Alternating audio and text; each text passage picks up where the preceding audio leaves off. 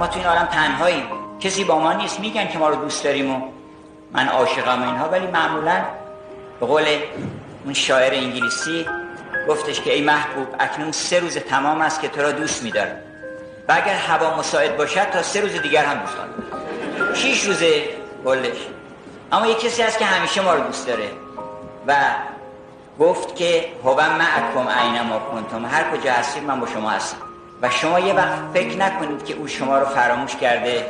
چون گاهی انسان به خاطرش خطور می‌کنه که نکنه که ما رو ول کردن اینجا اصلا یاد ما نیستن.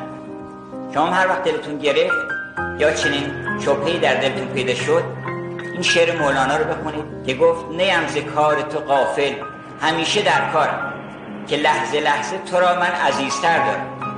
به جان پاک تو و آفتاب سلطنتم که من تو را نگذارم به مهر بردارم.